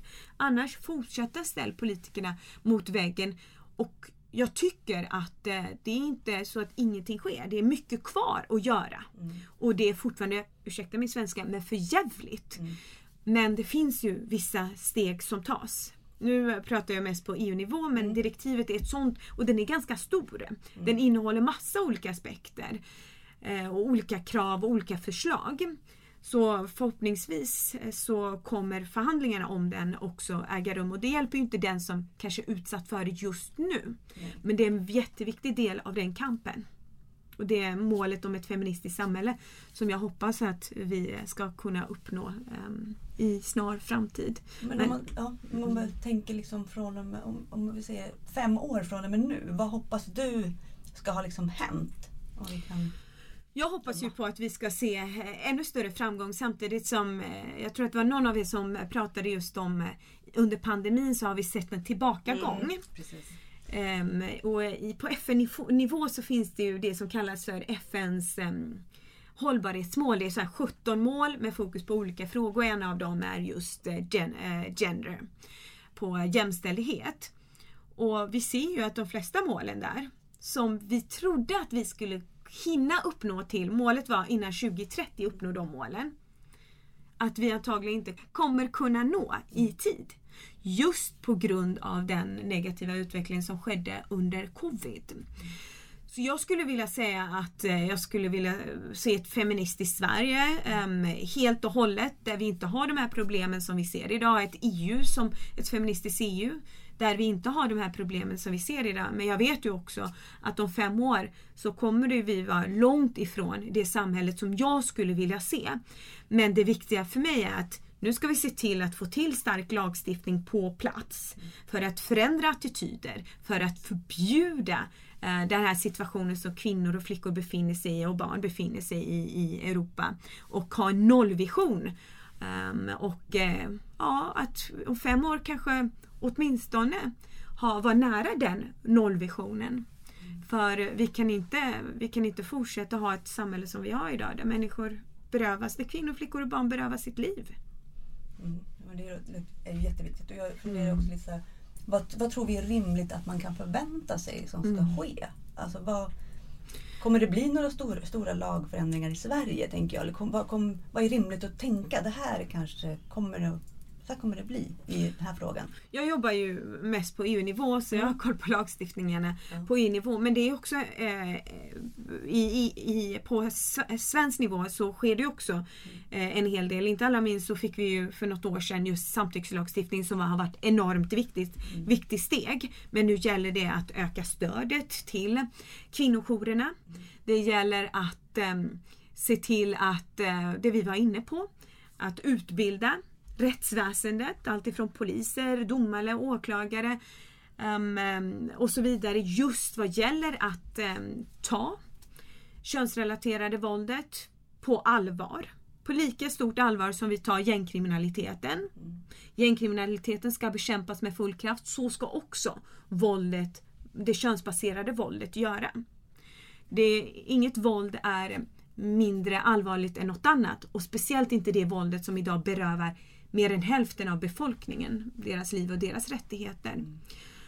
Så det, jag, jag ser ändå att det finns vissa framsteg än om att de inte är på samma sätt som jag hade velat se dem och de går inte i den takten jag hade velat se dem. För jag kan se lite framför mig, jag ser det vi- visuellt lite som en dragkamp. Där det känns som att eh, status quo hela tiden, att det är det vi behöver kämpa för på EU-nivå. Jag vet ju inte, det vet ju du mer. Men lite det här att, att det, är så, det, är så många, det är så mycket krafter i görningen som är konservativa bakåtsträvare så att det ibland kan vara svårt att komma framåt men att man måste hålla i så vi i alla fall inte går bakåt. Ja. Och jag hoppas ju att den här dragkampen ska falla över på rätt sida som jag Såklart. ser det. Ja, den dragkampen är ju verkligen jätteviktig. Tittar man på 10-15 år tillbaka så såg man en framsteg och man pratade om framsteg. Nu pratar man just om hur säkerställer vi att det inte går bakåt? Att vi bara står kvar här där vi... Ja. Mm. Och att vi försvarar de eh, rättigheterna som generationer innan oss faktiskt tog kampen för och vann. Mm. För, och en annan del av eh, är ju att säkerställa att man faktiskt tar sitt ansvar och röstar på partier som man tror kommer ta ansvar för dem, eh, den här frågan och ta ansvar för hela befolkningen Mm. och inte bara delar av befolkningen. Och jag, jag, jag känner många gånger att det är beklagligt att alla vi svenska EU, 21 EU-parlamentariker, det är 21 svenska EU-parlamentariker av 705 parlamentariker i hela Europa. Vi är inte alltid överens just kring dessa frågor. När vi diskuterar fram den här rapporten som jag var med och tog fram så var det två svenska partier som la ner sin röst och tyckte att det där ska inte EU hålla på med. Mm. tycker jag är sorgligt. Då skulle jag bara säga, vilka var det? Jag förstår att du inte kan säga det. Ja, jag kan säga det. Det var Kristdemokraterna och Sverigedemokraterna det som som? Ja, som la ner sin röst. Eh, och tycker att ja, men det där ska inte EU hålla på med. Jag tycker att det här är fråga om mänskliga rättigheter. Det ska hela Det världen hålla halva, på Ja. med. det är halva jordens Ja, befolkning. men alltså, Hur ja. kan man inte tycka att det är relevant? Mm. Det är Ja. ju löjeväckande att säga Eh, en sån sak. Extremt Det tycker Det är om vi pratar om en liten grupp sen, sen, män, människor som jag ändå tycker såklart, men nej, jag blir så upprörd. Ja. Jag kan Nej, inte men ens alltså, förklara. det- det men det är här inte- är halva jordens befolkning. Nej, liksom. alla blir drabbade, både män och kvinnor, av det här också. Ja. Mm. Så att det är ju helt bisarrt. Ja, det är hela jorden. Pappor, alltså, det är liksom, ja, det tar inte slut. Liksom. Sen har vi ju Sverigedemokraterna ofta som också gång på gång röstar emot frågor som rör SRHR och Kristdemokraterna ibland eh, vad gäller aborten också. Mm. Ehm, och så det är, det är eh, vi, vi har ett ansvar att kräva, eh, kräva utkräva politikerna, eller ni har ju ansvar gentemot mig också i och med att jag är politiker, ehm, att vi faktiskt tar vårt ansvar för hela befolkningen. Mm. Annars kommer vi inte komma framåt. Nej. Men jag tänker så här, om man Och det är ju de pratar lite- krafterna som faktiskt leder till att vi behöver vi behöver ta kampen för att försvara Mm. våra, våra de gamla vunna strider. Mm.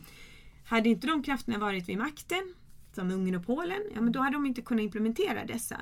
Regeringarna innan tillämpade ju mer rättigheter. Sen kommer högernationalisterna och bara slänger all den kamp som har skett i flera decennier åt sidan och säger att det där var bara eh, crap. Ja, Jag har ju haft den här frågan på näthinnan i, det är ta mig tusan 30 år nu. Mm. börjar bli till åren. Men det har ju hänt väldigt mycket bra saker och det har hänt väldigt mycket bra attitydsförändringar. Unga kvinnor som inte tar skit på det. Samtidigt som det också har politiskt blivit ett hårdare klimat samtidigt som vi, som jag säger, som jag pratar om den här dragkampen där man ändå då såg att vi gick framåt. Det jag utsattes för på 90-talet eh, som man inte tyckte var ett brott då, det var ett brott. Mm. Det vet jag, det vet tjejer som växer upp idag att de Mm. inte tar, de flesta av dem i alla fall. På det sättet är det ju bra. Men just det här, de här krafterna som, som vill slå tillbaka på kvinnors rättigheter Mm. och så. Så det, det är väldigt dubbelt för mig, tänker jag, Ja. i, under de här... Men jag ser ändå ett hopp.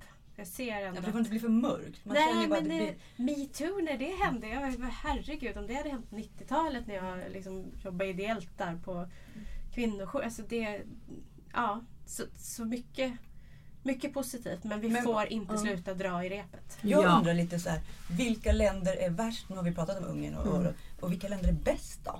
I, på EU-nivå kan vi ta just Sverige är ett av de länderna som ses som eh, föregångsland Mm. i frågor som rör jämställdhet. Både i Sverige, hur långt vi har kommit i Sverige, hur långt vi har kommit på EU-nivå, men också den feministiska utrikespolitiken som vi har på global nivå.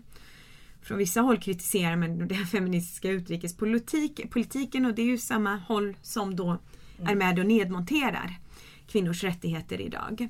Så jag, och på så sätt är jag väldigt stolt att Sverige ses och är en föregångsland. Men vi har ju också mycket kvar att göra. Det innebär inte att vi är färdiga. Vi är långt ifrån färdiga och vi går i långt ifrån den snabba takt vi borde göra. Men eh, Sverige är en av de länderna som faktiskt sticker ut. Mm. Ändå. Ja. Mm. Ska vi fortsätta med. Ja precis, det ska vi Mm. fortsätta med. Men jag tänker, vad liksom, nästkommande, säger den här tiden som du håller på med Europaparlamentet och den här, vad kallar vi det nu? direktivet. Tack så mycket. Sagt, jag är inte politiskt engagerad. Direktivet. Ja. Eh, hur, när kommer det här att liksom klubbas igenom eller du sa att det ska ju vidare till de här gubbarna längst bort och, och allt det där. Liksom. Så, vad... Och i svensk, svensk fall faktiskt har vi en kvinna som är Bra, premiärminister, statsminister. Yes, bra.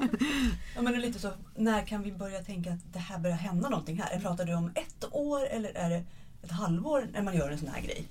Det varierar. Mm. Och det beror ju på hur stort motståndet också blir från antingen parlamentet eller från eh, rådet då. Och när jag säger rådet då är det där eh, medlemsstaterna sitter.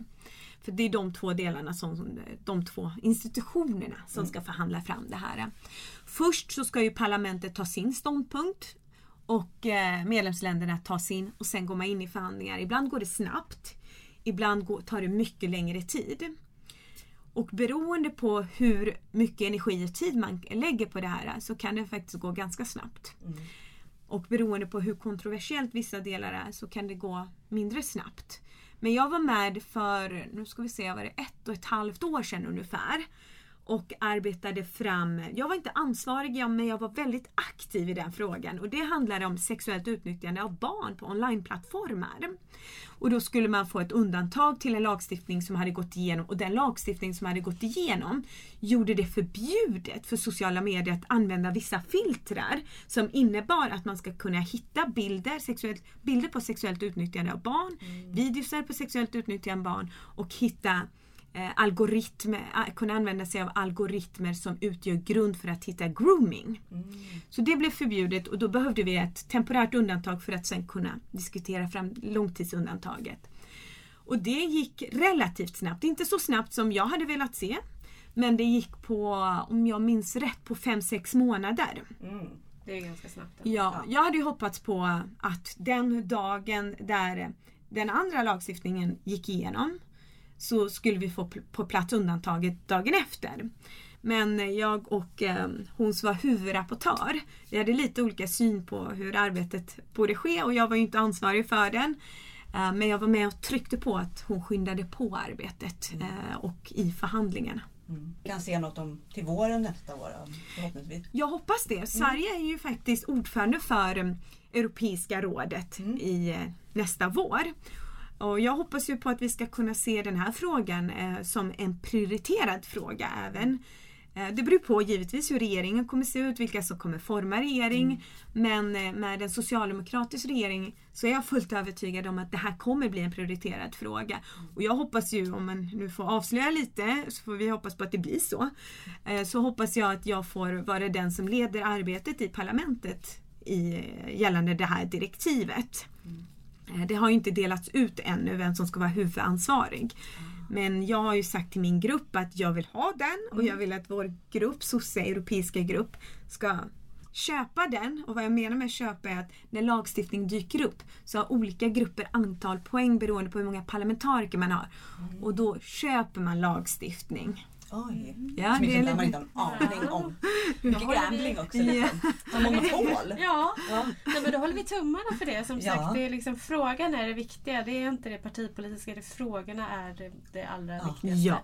Ja. Och som du säger också, om man vill engagera sig politiskt, ja men titta på din hjärtefråga som du sa. Det tycker jag är Jag tycker det var jättefint sagt, just i hjärtefrågan. För det känns som att det är ju en, liksom en ledstjärna för var, vart man ska. Sen kanske man inte kan hålla med i alla frågor. Men Ja, men det, Det finns ju ja. liksom kvinnoförbund över gränser, över partipolitiska gränser som har samma, spelar ingen roll.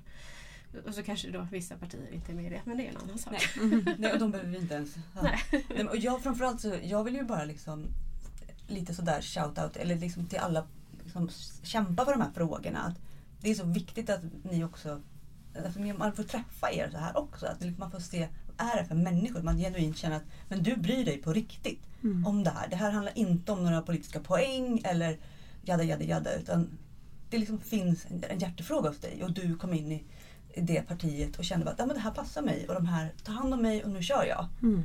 Och att det kan få vara så. För att ofta så kan jag känna att man, man passar inte in i det rummet. Man har liksom en...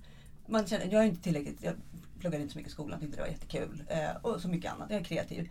Men att, att man kan få vara en, en vanlig människa och också vara engagerad och kunna fått säga och tycka och tänka. Och speciellt vi då som har varit med om saker som också vet väldigt mycket vad vi pratar om. Mm. Jag brukar säga att jag har gått en kurs Ja. i 11 år Mm. om psykopati. För det har jag gjort Mm. liksom, med den här Mm. personen. Och har man varit utsatt för våld i den här relationen eller varit utsatt för våldtäkter och allt det där. Då har man ju gått en, en kurs i det där. Hur, hur, vad som händer och hur man mår, vad det blir efteråt. Hur samhället hjälper en. Att man lyssnar. Och att man även tar in sådana människor också som att få bestämma där ute. Mm. Det tycker jag ändå att man gör. Jag har en annan bild än Ja, men jag-. Och det är det som Det är av det. Är att jag har en annan, att det går faktiskt att, att sen finns det glastak och det finns olika men, men en fråga som jag ändå kan ta här det är, är det lättare att vara lite eh, vad ska jag säga, inte kontroversiell för det, det här är inga kontroversiella frågor men att vara liksom framåt i EU än att vara det inom svensk politik tror du? Det beror på vilken position man har och vilket uppdrag ska jag säga. Ehm, I, på EU-nivå, vi parlamentariker jobbar ju hands-on med EU-lagstiftningen. Vi är med och förhandlar fram dem. Vi är ansvariga för dem. Så det funkar ju lite olika i riksdagen och på EU-nivå. Så, ehm, det, det, och jag känner att eftersom jag är väldigt hands-on som person också att jag har hamnat helt rätt. Ehm, Och sen dessutom för mig har ju alltid den internationella solidariteten varit helt avgörande för mitt engagemang. Eh, Och på så sätt så gillar jag också forumet eh, EU-parlamentet. Så ja, ja det, det funkar lite olika. Ja, för jag tänkte mer på din Maria där, Mm. som du säger, så här med politiker och de är där. Jag, jag kan få för mig att, att när man inte är initierad engagerad så tycker man det är bara spel och det, är liksom, Mm. det handlar bara om ekonomi och så handlar det om, om frågor. Nu drar vi den här frågan och så det händer inte någonting egentligen överhuvudtaget. Och jag tycker att jag tycker att politiken överlag i Sverige har blivit mer och mer slätstruken och mera, man, man bara är lite rädd. Och det var därför jag Mm. undrade lite grann om det är, Ja, det är lättare att gå framåt i, i Och tycka grejer i Europa liksom. Ja. Mm. Ja, nej, det är inte nödvändigtvis. Jag tycker att det händer saker väldigt mycket här på hemmaplan också. Eh, på, ibland faktiskt på, till det mindre bra i form av att vi ser en allt större polarisering också eh, bland partierna där man eh, håller sig i sina små bikupor istället för att se att vi har ett system som bygger på att man måste ha en majoritet för sin, eh, sitt förslag och då krävs det faktiskt att man pratar med varandra Mm. över blockgränserna också för att få till lösningar som inte bara är kortsiktiga utan långsiktiga. För vi kan ju inte ha en majoritet ena året som tycker att Exempelvis nu, jag drar det till det yttersta, att eh, könsrelaterat våld, att arbeta emot det är jätteviktigt. Och sen en ny, ny regering som säger att det där var inte så viktigt, nu drar vi ner på det. En Utan paus, att liksom. man måste, man, jag tycker att just de här, den här dialogen är jätteviktig över partigränserna. Så jag ser det inte som slätstruket när man lyckas komma överens utan jag ser det som också ett Eh, bra tecken eh, på att man faktiskt pratar med varandra.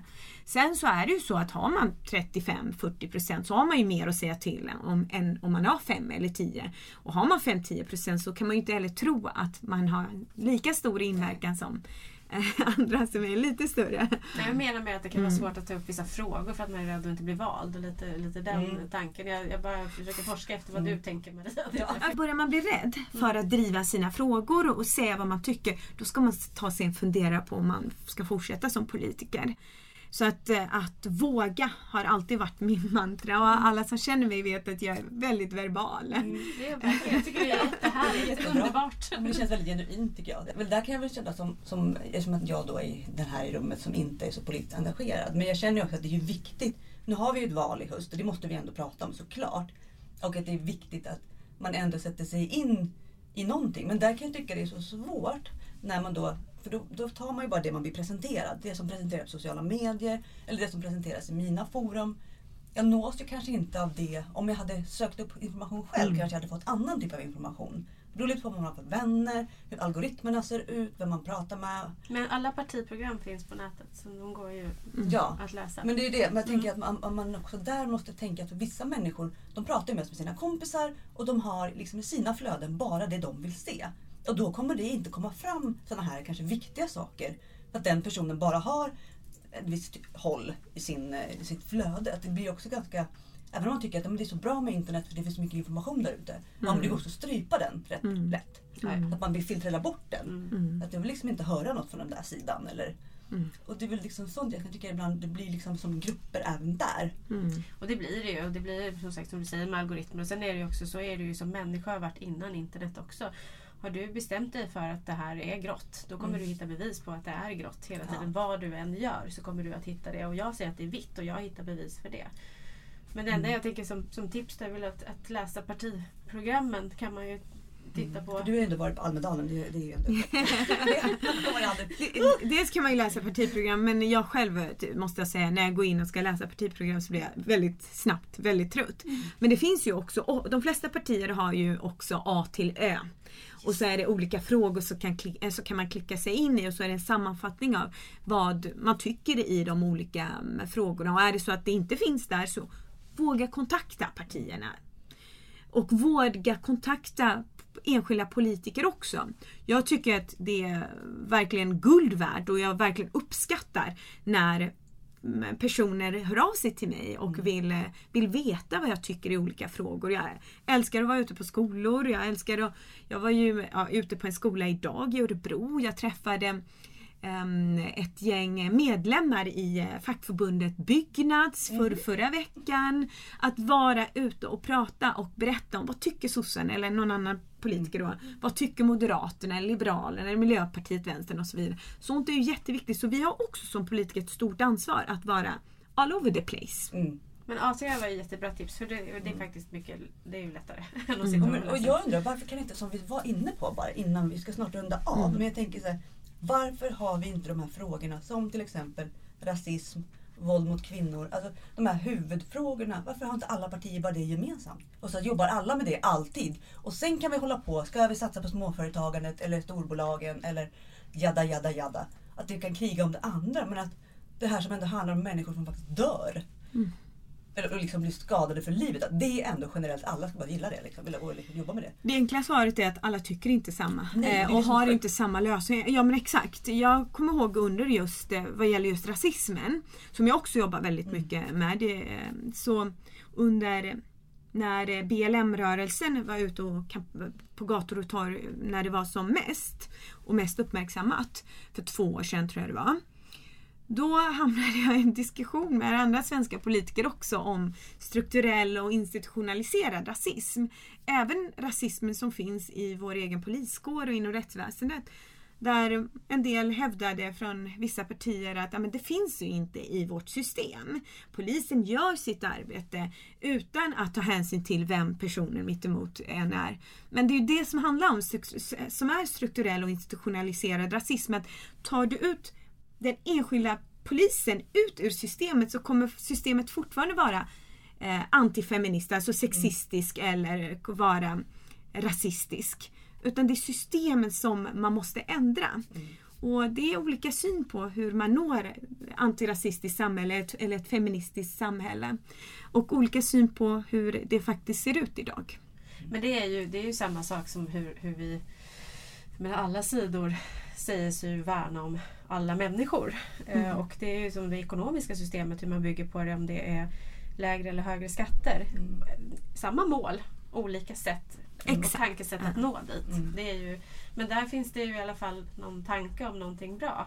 Och jag kan ju tänka mig, i, i, min, i min fantasivärld så skulle det vara så att vi, alla partier är ändå emot krig. Mm. Inget parti vill ju att vi ska kriga. Det kanske finns individer som Mm. tycker det. Det borde vara samma sak som att vi vill inte eh, kriga mot hälften av jordens befolkning. Mm. Det, borde vara liksom lika, det borde vara lika naturligt Ja, självklart. som liksom. att vi inte vill ha krig. Mm. Det sjuka är ju att de som inte förespråkar ett feministiskt samhälle, jämställdhet, ser ju, tycker ju att kvinnor har en annan roll än män, att hbtq-personer Mm. ehm, har, ja, att det då enligt deras eh, snedvridna världsbild ehm, inte är normalt och så vidare. Så det är ju där som skiljelinjerna går mellan olika syn på samhället, mellan olika syn på människor, mellan eh, också sy- olika syn på frihet. Att eh, man, eh, man tycker att alla har olika roller och vissa saker är acceptabelt, andra saker inte är acceptabelt. Och det är galenskaper och stenåldersfasoner men de håller i än idag, även i Sverige av vissa. Ja. Men jag tänker så här, vad skulle du vilja skicka med ett sånt här avsnitt? Nu har vi ju pratat om allt möjligt högt och lågt. men jag tycker det har varit jättekul. Jag lär mig jättemycket. Eh, men vad skulle du vilja liksom bara göra en liten så här, skickar du med alla som har lyssnat på det här? Vad vill vi, vad vill vi avsluta med? Vad, vad tänker vi? Att våga göra sin röst hörd. Ställ oss politiker till svars. Ansvarsutkrävande är jätteviktigt och också våga ta steget in och vara en del av den förändringen inifrån också. Du sa ju någonting om att em, du inte var så politisk. Mm. Jag skulle vilja säga att du är jättepolitisk. Sen, Ja, sen att nu? det inte är partipolitik, det är, en, det är ju en annan sak. Men när jag, i början när jag blev politiskt aktiv så, och sen några år senare så blev jag vald in eh, i eh, Göteborgs kommunfullmäktige, för jag är uppvuxen i Göteborg och bor i Uppsala sedan 2009 nu. Men när jag blev invald som ersättare i kommunfullmäktige och tjänstgjorde första andra gången. Ja, jag kommer ihåg hur jag darrade av att jag var så rädd. Ja. Kommer jag säga något fel nu? Kommer Ja. de tycka att jag är dum i huvudet? Kommer det förbli out in the space resten av mitt liv? Jag kommer inte kunna visa mig om jag säger fel. Det var alla de tankarna som faktiskt gick i huvudet på mig. Och kanske berodde det lite på åldern och kanske berodde det eh, en del på erfarenhet också. Men jag tror att många känner så att ja, vad kan vad, vad kan jag bidra med? Vi alla bidra, kan bidra med väldigt mycket, inte allra minst vår, den kampen som vi är med och pr pratar om just nu och den som vi är en del av. Den feministiska kampen. Ta steget in i partierna, våga ändra inifrån också. Jag kanske kommer på något möte någon gång. Men du har ju skrivit en fantastisk bok. Ja, jag har som skrivit kommer en bok, hjälpa ja. till mycket och vi har vår podd. Ja. Så får man väl se, det kanske blir Maria blir politiker i Ja, men det framtiden. kanske Ja. blir. Ja, nej, men, men jag tycker ändå att det är ändå viktigt att man samtalar och att man vågar liksom kliva in i olika rum och lyssna på varandra och bara Mm. hänga så här. Jag, tycker, jag är, har ju lärt mig jättemycket idag. Jag tycker det har varit så vinviktigt. Jag känner att jag, man, man vill ju mer engagera sig. Sen vet man inte alltid var man ska börja men man får väl googla lite tänker jag. Eller så bara hör jag mig till dig och frågar var ska jag börja någonstans. Om jag vill Absolut. engagera mig, var, vilket led, var börjar man? Men det är i alla fall viktigt att rösta. Sen vad ni röstar Ja. på, det lägger jag mig inte i. Men Ja. rösta på det som är eh, på hjärtefrågan och just för våra lyssnare då, som när det handlar om de här frågorna Ja. så är det väl bra att hitta ett parti som, som, som stödjer de frågorna. Ja. Ja, minimalt tycker jag som medborgare, som en del av ett samhälle. Det minsta vi kan göra gemensamt för allas vårt bästa, det är ju att gå och rösta. Sen så tycker jag ju självklart att man ska rösta på demokratiska partier. Ehm, det, ehm, och som, eh, som jag sa till eleverna idag i Örebro. Börja med just din, din hjärtefråga och börja därifrån och sen känn efter. Det kanske en annan fråga som sen dyker upp och du vill veta mer om den. Och sen till slut kanske du har ett paket och sen bestämmer dig för ah, vet du, nu tar jag steget in i det här partiet. De verkar ju faktiskt vara ganska nära mig värdegrundsmässigt och i stort. Lite som den relationen jag pratade om. Ja! Ja. Från politik till Bästa relationer. matchen hittills. Liksom. Ja. Ja.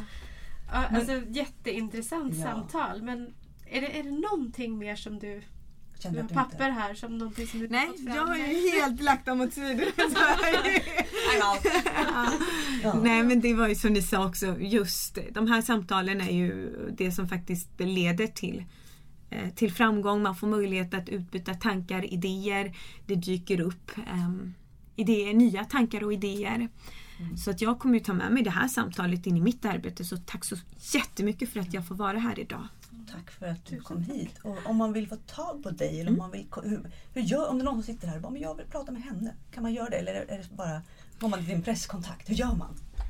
Nej, jag existerar. Nej, jag tänkte säga jag existerar inte. Nej, Nej. men jag finns, eh, eh, jag finns på sociala medier. Eh, på Instagram, Evin Insir kan man söka på. Jag finns på Facebook också under samma namn och på Twitter också. Jag tror att det är enklast att komma i, i kontakt med mig just via sociala medier. Jag tillsammans med, med mina medarbetare håller koll på dem. Men eh, jag eh, själv är ju väldigt mån om att hålla koll på mina sociala medier för att kunna interagera för det är jätteviktigt. Vill man prata med mig ehm, så ja, våg, tveka inte Nej. utan hör av er. Oavsett vad det är det handlar om. Man alltid är välkommen. Men man ska inte skicka foster. Nej. Vad fan, ja, Embryo. ursäkta, embryo. Ja. Men det var helt fruktansvärt. Ja. Men just kan att man kan faktiskt kan utan. känna att man kan prata lite och bara, ja, allt sånt här som man kanske inte är insatt i. Ja, men- och jag- det här som inte man kan. Jag, jag Jag skulle vilja skicka med alla att, att om du har en bra tanke, tänker jag, Mm. som kan förändra och skicka den till dig så kanske den också kan gå igenom. För att vi Ja. alla människor har ju något att komma med. Mm. När eh, vi tog fram den här rapporten i förra året, då hade jag ju samtal med olika aktörer, inte minst eh, civilsamhällsorganisationer som jobbar med de här frågorna. Det var ju helt avgörande för mig i mitt arbete att vara en del av en bra eh, rapport. Så att de, de inputen jag fick i de samtalen tog jag ju med mig i just till den rapporten. Ehm, där vi fick med eh, bra skrivningar om just att mäns våld mot kvinnor börjar med pojkars våld mot eh, flickor. Mm. Där eh, vi fick bra, in bra skrivningar om preventiva, eh, preventivt arbete men också åtgärdande arbete och samtyckeslagstiftningen nu som nu det finns förslag på i direktivet är jag ju så himla glad över. Mm. Det är bra. Alltså vi Ja. håller tummarna för det direktivet. Ja. Då kanske till våren 2023. Jag har tappat åren. Ja. Men det är tack 2022 nu. snälla för att du kom. Ja, men tack så mycket. Eh, och vi lägger upp lite länkar i, eh, i Mm. våra kommentarer och lite sånt. Och sen, jag kommer göra ett litet inlägg när jag lägger till lite mer om det vi har pratat om. Lite fakta. För att jag vet att jag kommer glömma lite själv och jag vill ändå att vi sparar det. Så att man, så här, vad är det som, vad pratar vi om idag? Mm. För det är ändå väldigt mycket information och för många är det ju ganska nytt. Mm. Och jag känner att det här är så himla viktigt. Så vi, även om vi inte är parti, alltså, vi är inte åt något håll. Utan Mm. så vill jag ändå bara att nu, det här är ett gemensamt problem. Vi måste bara försöka hjälpa till. ja, och det är som Evin säger, det här är politik. Ja, det är ju det. Det Mm. blir det. Mm. Eh, Så vi finns på sociala medier skulle jag säga. Jag ska det väldigt fort. Vi finns på sociala medier. Tack Linda för att du var här också. Jättemysigt. Ja, tack så mycket. Tack Evin. Stort tack till er. Hej då.